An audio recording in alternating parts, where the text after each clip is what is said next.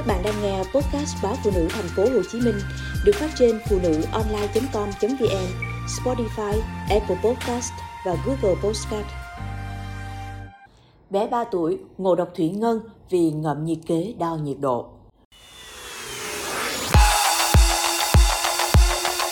Khoa hồi sức tích cực chống độc, Bệnh viện Đa khoa tỉnh Sơn La cho biết, vừa tiếp nhận và điều trị cho bệnh nhi 3 tuổi ở thành phố Sơn La nhập viện do ngộ độc thủy ngân khi đo thân nhiệt. Theo thông tin từ gia đình, thấy trẻ có dấu hiệu sốt nên đã đo nhiệt độ bằng cách cho trẻ ngậm nhiệt kế trong miệng. Tuy nhiên, trẻ quấy khóc không hợp tác nên đã cắn vỡ nhiệt kế thủy ngân. Người nhà sơ cứu bằng cách dốc ngược trẻ, lau rửa khoang miệng bằng nước sạch trước khi đưa vào viện.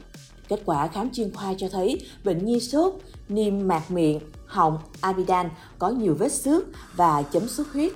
Trẻ được chẩn đoán viêm họng cấp và ngộ độc thủy ngân giờ thứ nhất. Tại khoa hồi sức tích cực chống độc, các bác sĩ đã tiến hành truyền dịch lợi tiểu, nhuận tràng để điều trị ngộ độc, kết hợp với dùng kháng sinh để điều trị viêm họng cấp cho trẻ. Hiện tại, sức khỏe của bệnh nhi đã ổn định, giao tiếp tốt, đang được tiếp tục điều trị thải độc và theo dõi biến chứng gan thận do ngộ độc thủy ngân.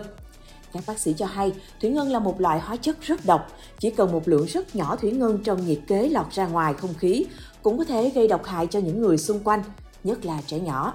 Triệu chứng ngộ độc thủy ngân cấp tùy thuộc vào thời gian, nồng độ và dạng ngộ độc. Khi hít phải thủy ngân, có thể dẫn đến bệnh phổi cấp tính nặng, gây sốt, ho, khó thở, đau ngực, nôn hoặc nặng hơn với các biểu hiện như co giật, viêm ruột, mất trí nhớ vân vân. Qua trường hợp bệnh nhi trên, các bác sĩ đưa ra khuyến cáo nhiệt kế thủy ngân rất dễ vỡ, người dân cần chú ý sử dụng an toàn, đặc biệt là với trẻ nhỏ. Hiện ngộ độc thủy ngân chưa có cách thải độc tự nhiên hay thải độc tại nhà. Nếu có các dấu hiệu cảnh báo ngộ độc thủy ngân, người dân cần đến ngay cơ sở y tế để được chẩn đoán chính xác và điều trị thải độc kịp thời, tránh những biến chứng có thể xảy ra. Trong trường hợp không may nuốt phải thủy ngân lỏng, trong lúc chờ đến cơ sở y tế gần nhất, hãy uống thật nhiều nước. Thật ra mọi người đều có thể tiếp xúc và tiêu thụ thủy ngân do nó xuất hiện tự nhiên trong môi trường. Tuy nhiên thủy ngân sẽ gây hại nếu tiếp xúc kéo dài hoặc hấp thu một lượng lớn.